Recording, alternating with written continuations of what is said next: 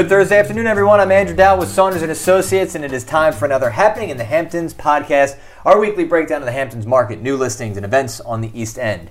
The Happening in the Hamptons podcast is sponsored by New York Title Abstract, the Hamptons' leading title insurance firm. Visit NewYorkTitle.com or TitleInsurance.com.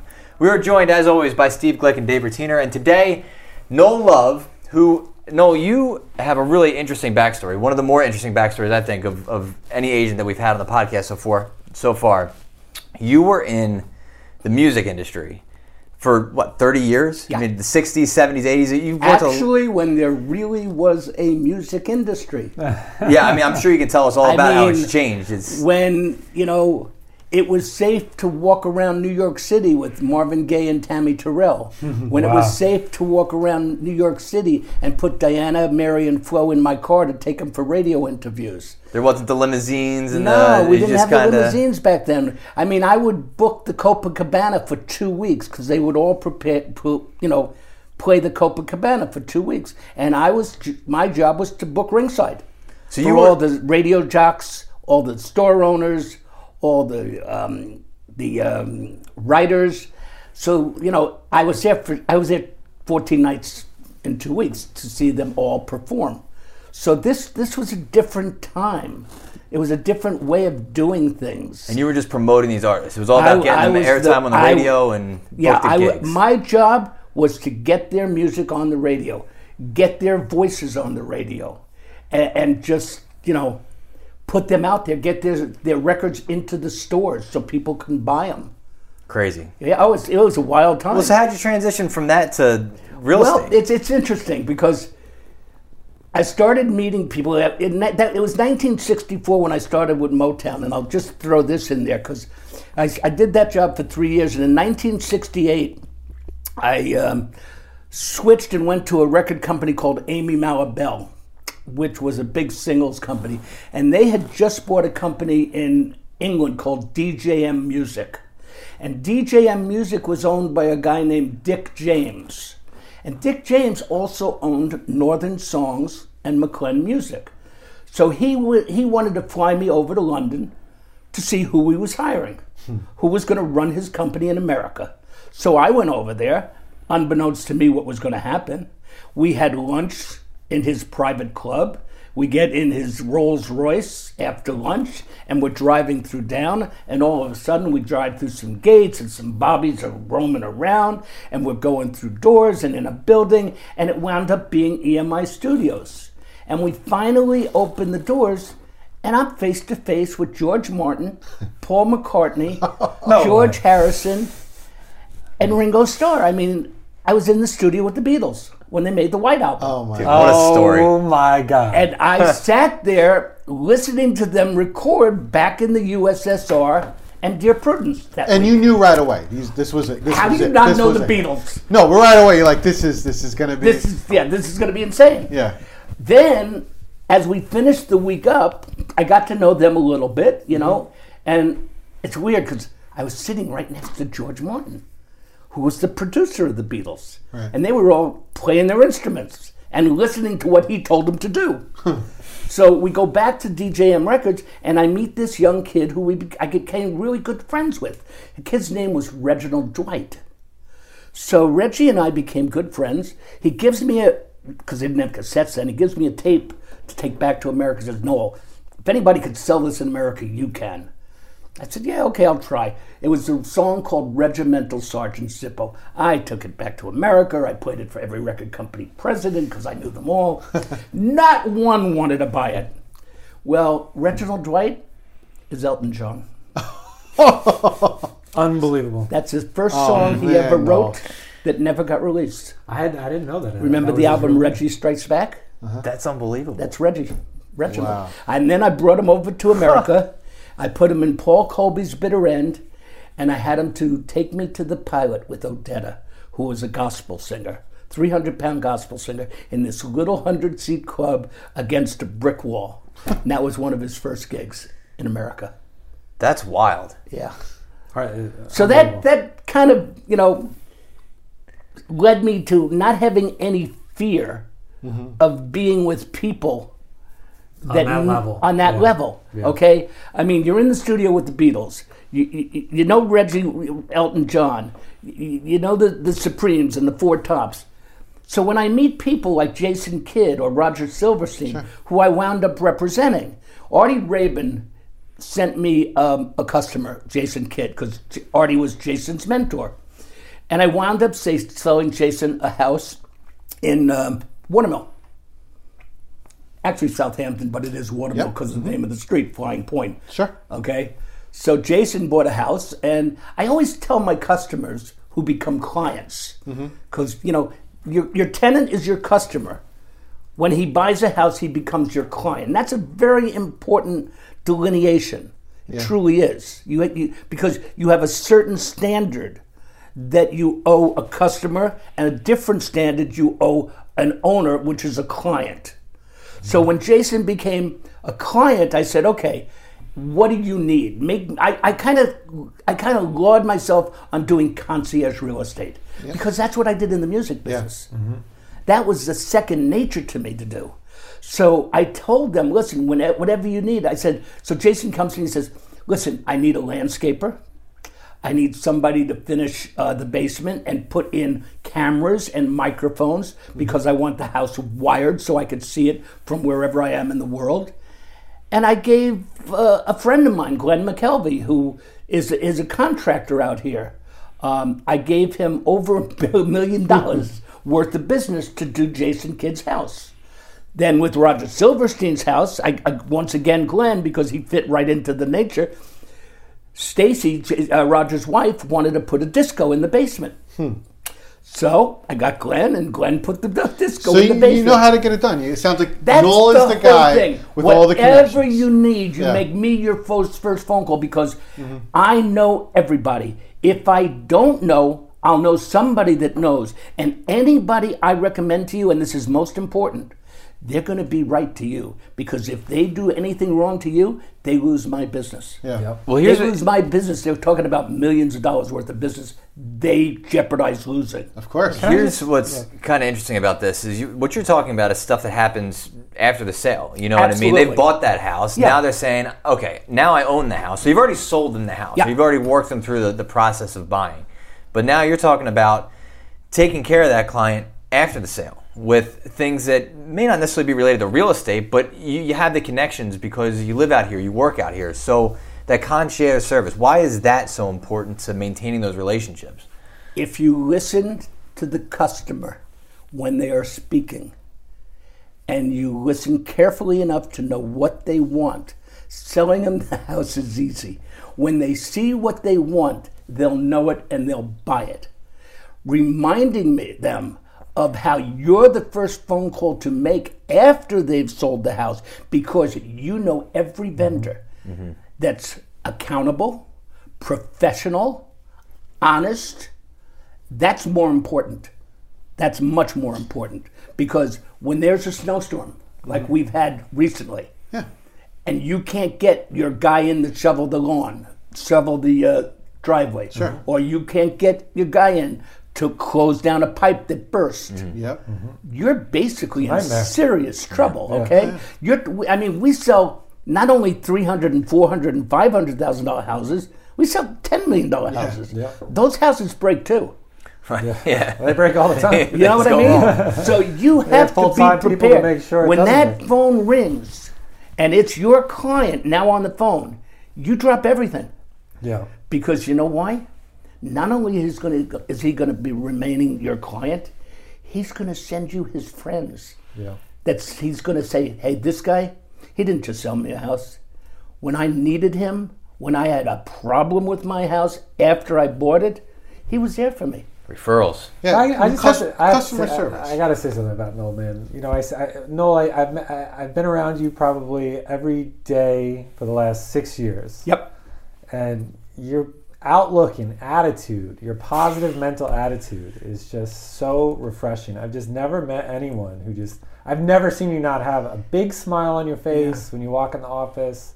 It's like you're just so full of life. And it's like, it's just it's just such a nice thing to see, and you know, Well, it's really an attr- my- you're really lucky that when that I way. see people, the first thing I say when they look at me and they look ugly, I say, I don't wake up and make this up. What you see is who I am. It's I, I know, Okay. and it's like it's it's just it just it's, it's is rare. what. you Yeah, don't it meet just people yeah. like this. I don't make often. this It's a lot of love. You don't know Yeah, love. he's with a lot of love. Dr. Love. Dr. Dr. Love. Love. Dr. Love and Rockstar treatment is what you get when you hire Noel Love. Oh, there you go. really that is a tagline. I love that. awesome. That's It it. really is true. Okay, it's the only way I know how to work. It's the only way I know how to think. It's the only way I know how to sell. So no question. So in this market today, why is it so important now to work to get an agent on your side?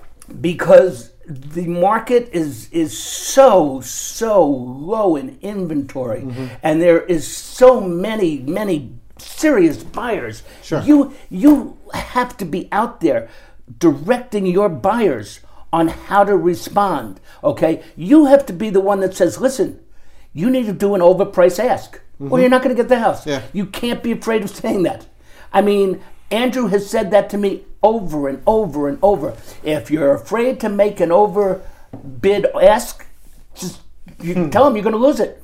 Mm-hmm. So you you you're gonna obviously know the market, have their best interest in mind, and at the end of the day, advise them to save them and also save them time. So with the market so active and so busy and and so much noise going on, you know you're filtering through all that and providing the information, and of course providing that the rock star treatment. You know, and I, You know, Saunders is a lot different from everybody. We have a Wednesday Zoom conference call where if you really attend every single week and you actually listen and Yep. you write things down, everything you need to know to sell a house is on that conference call. it's there for you to, to, to write down and translate to your buyers and your sellers. You don't have to just educate a buyer, you have to educate a seller. What we do is bring a meeting of the minds with the two buyers and sellers, and that is done in education. It has to be comfortable for both. When one hears one number, the other hears another number, they have to say, you know what? I can live with that. And one of the things that you know comes up at the meetings on Wednesday is data. You know, Data. so many agents Data is thrive on critical. da- data, and so I I, want mean, to. I have a contact list I send out every Wednesday. You see the data that goes out to my people on that? Yeah, that's one of my favorite things that you do. I mean, Yeah. you always keep.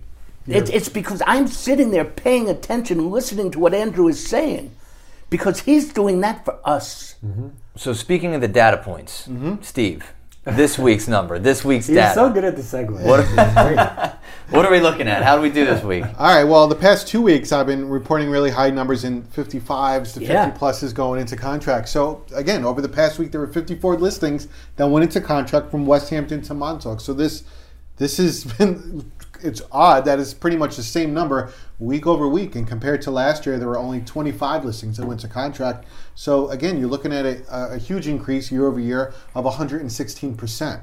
The, the quick breakdown of these 54 transactions are one between 10 and 20 million, one between 8 and 10 million, one between 6 and 8 million, four between 4 and 6 million, 12 between 2 and 4 million, and again, 35 under 2 million, which again continues always to be the sweet spot of the market. Uh, we always, of course, pay close attention to the listings coming onto the market.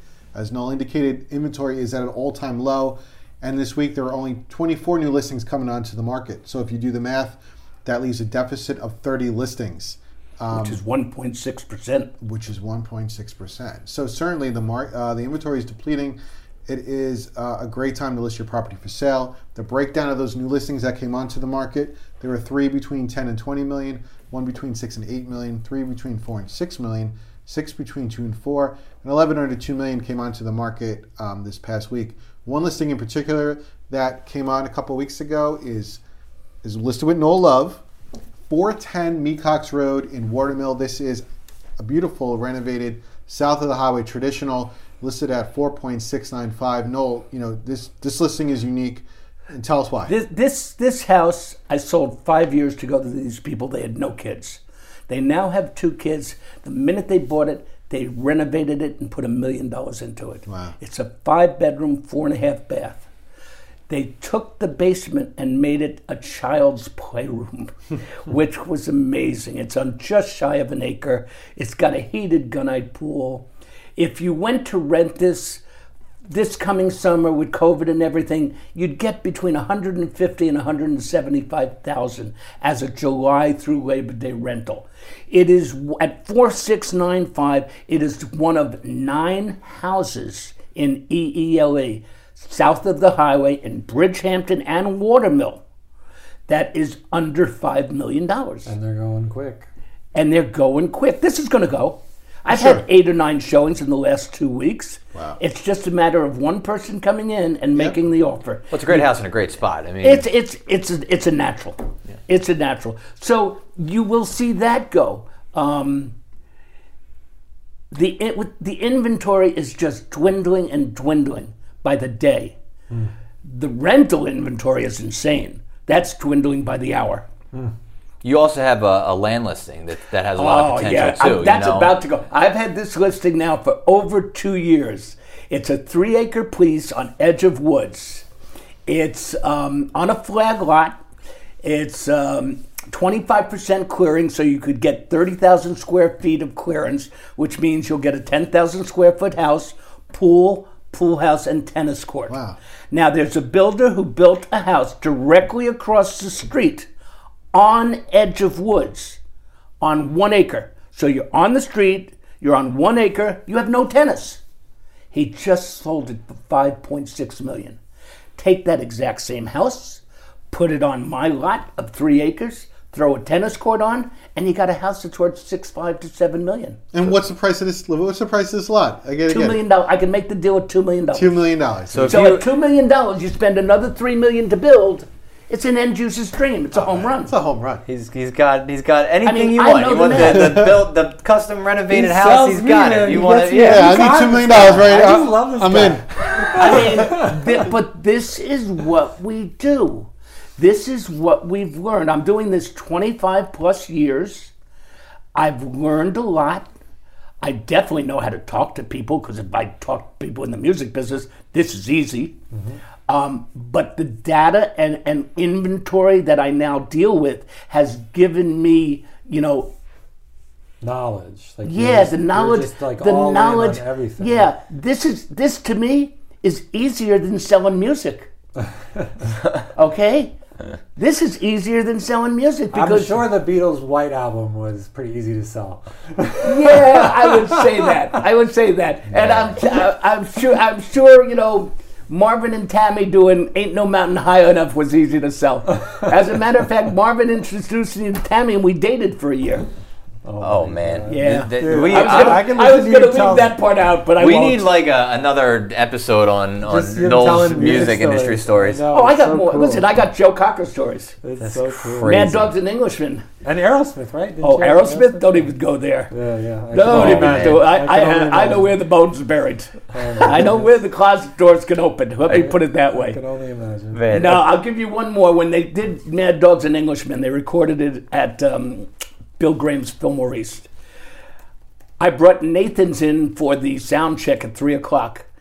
And on the stage, we did hot dogs, hamburgers, french fries, and corn on the cob for the whole crew. Wow. And then that night, they we recorded the album, and me and my brother and Jerry Moss. He's the M in A and M. A and M Records is Alpert Moss. Jerry Moss is the M, owner of the company. And we just stood there backstage on the side of the stage, watching Leon Russell and Joe Cocker do Mad Dogs and Englishmen. So yeah, I've had some very special moments um, that I won't forget. Yeah. Awesome. All right, well, reach out to Dr. Love for all your real estate needs and uh, Yeah. any any stories from the music industry too. Uh, as far as what you might need this weekend, Yes. with what's happening in the Hamptons. Yep, I'm going to tell you what's happening in the Hamptons. Did you Um, correctly pick the Super Bowl winner last week? You said Tampa, right? oh yeah, Tom Brady all the way. Tampa, Tom right? Brady told and you. it was only me and, and Kieran won with the Chiefs. You Whoops. never bet against Tom Brady bet- yeah. after six rings. Yeah, of course. Um, So but it's yeah. Valentine's Day Yeah, it's. Valentine's Day, and Noel, I know you're a restaurant guy. Nick Yeah. and Tony's is having a Yep. Valentine's Day dinner. Uh, they're doing it Sunday. It's going to be $120 a person, and it's an a la carte menu.